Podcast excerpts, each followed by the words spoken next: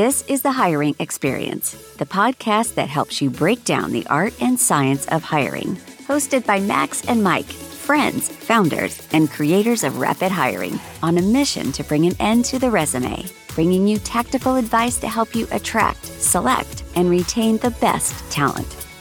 This podcast and the matters discussed herein are for informational purposes only and should not be construed as advice for a particular company or person. This podcast is not intended to be a substitute for professional or legal advice. All right, so today we're going to talk about reactive and proactive hiring. It's something that I've been hearing quite a bit lately when I speak with different businesses. I mean, both in what we do and in general conversation about, you know, not requiring help or not looking for improvements until it's time to hire with the you know thought process that we're not hiring right now being a reason to not look at the process right now. When we view it that way there's a little bit of this contradictory thought process where we're both being optimistic in the sense that we think that nobody will ever leave our team and that we don't need to address our hiring process. And we're being pessimistic, on the other hand, thinking we're never going to grow our company where we'll need to hire more staff members and team members to be able to service that growth. So when we when we think about the hiring process and we think about how we're going to bring people into our team, it shouldn't be something that we only consider when it's actually time to do that task and that job because at that point that's when we need to do it quickly. That's when we need to either you know replace a role yesterday or service a new contract or what have you and, and that thing needs to happen quickly. And when something needs to happen on a very short time frame you don't have time to put resources into efficiencies and into improvements. You only have time to do the task the way that you know how to do it already. Right. Like mike said this is a dichotomy that we come across pretty often with people, especially in the small business world, that they've got a lot of long term staff, sometimes five, ten plus years, and maybe a few new people, but the average is up there. And so, what they've missed over the years is typically that the new people are almost always new in that there's usually some level of turnover. But also outside of that, that their hiring is banked on, like Mike said, no growth outside of what they're doing right now. And some companies don't have that. It there are a lot of industries that are lower growth, slow growth, or completely comfortable with where they're at. And we understand that we get that not everyone is just going for growth at all times and at all costs.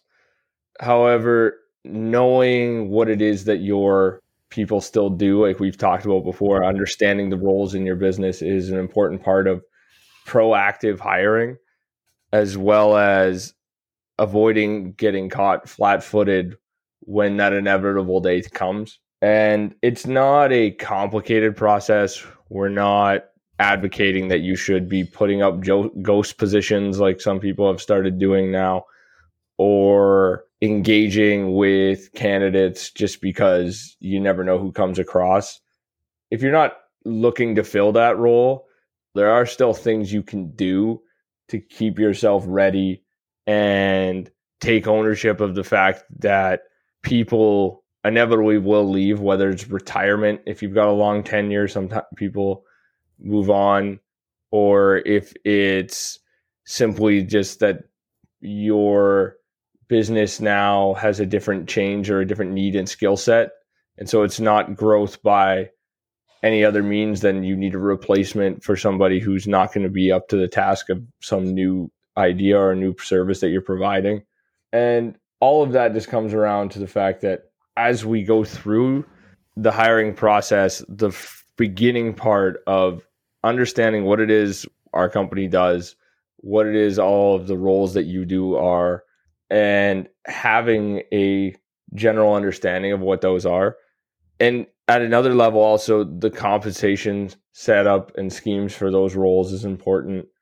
Understanding where and what it'll cost to replace or hire new people is a large part of it because we get that pushback from people that when you go to talk to them, it's the first time they're hiring this role in a long time and they don't know what market wages are.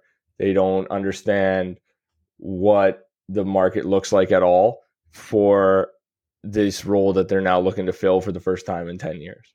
Yeah. And I mean, we're not saying that when you're not hiring, you need to be spending a ton of money on making sure that you can hire. Like that's that's not what I'm saying with with don't be reactive in your hiring process. What what we're saying is, you know, stay up to date on all like some of the things that Max mentioned with knowing knowing the market for what these what these positions pay, knowing what your positions are. They may have changed over time.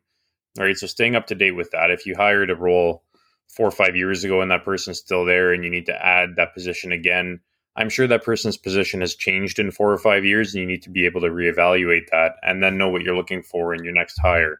These are things that when you have all of this set up properly, when you come to bring new people in, the process will be a lot smoother. You'll find the, the candidates that you're looking for. You'll be able to ask the questions that matter to you.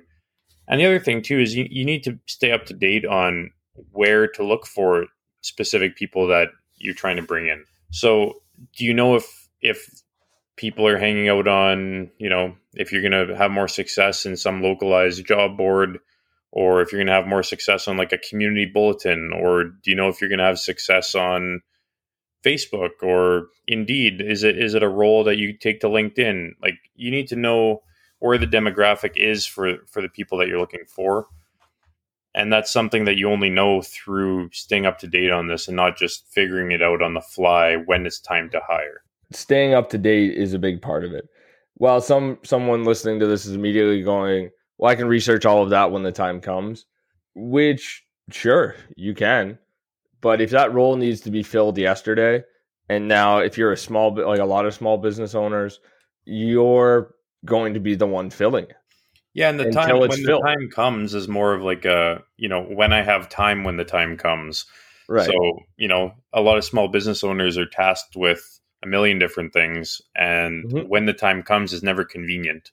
So when it is convenient, leading up until that point would be a great time to do all this stuff. Being ready is worth all of the effort, and as they say, like an ounce of prevention is worth a pound of cure. Something like that. I probably butchered it royally think you made that one up, maybe. Uh, I don't. yeah. What are you gonna do? But uh, yeah, I think overall the, the general theme of what we're trying to talk about here is just be proactive, like you would with all things. Like if you're bidding on a contract and you need to know what equipment and what type of you know tools you're going to need to be able to service that contract. Those are things you look at in the bidding process. Imagine that you're you know bidding for new staff members and you need to coordinate yourself effectively being ready is worth it. Thank you for listening to the hiring experience. We hope you enjoyed this episode and learned something new about the art and science of hiring. Don't forget to subscribe and leave a review on your favorite podcast player. This helps others discover the show. Share with a friend, colleague, or anyone going through the hiring experience right now. Share your hiring experience with us at hiringexperiencepod at gmail.com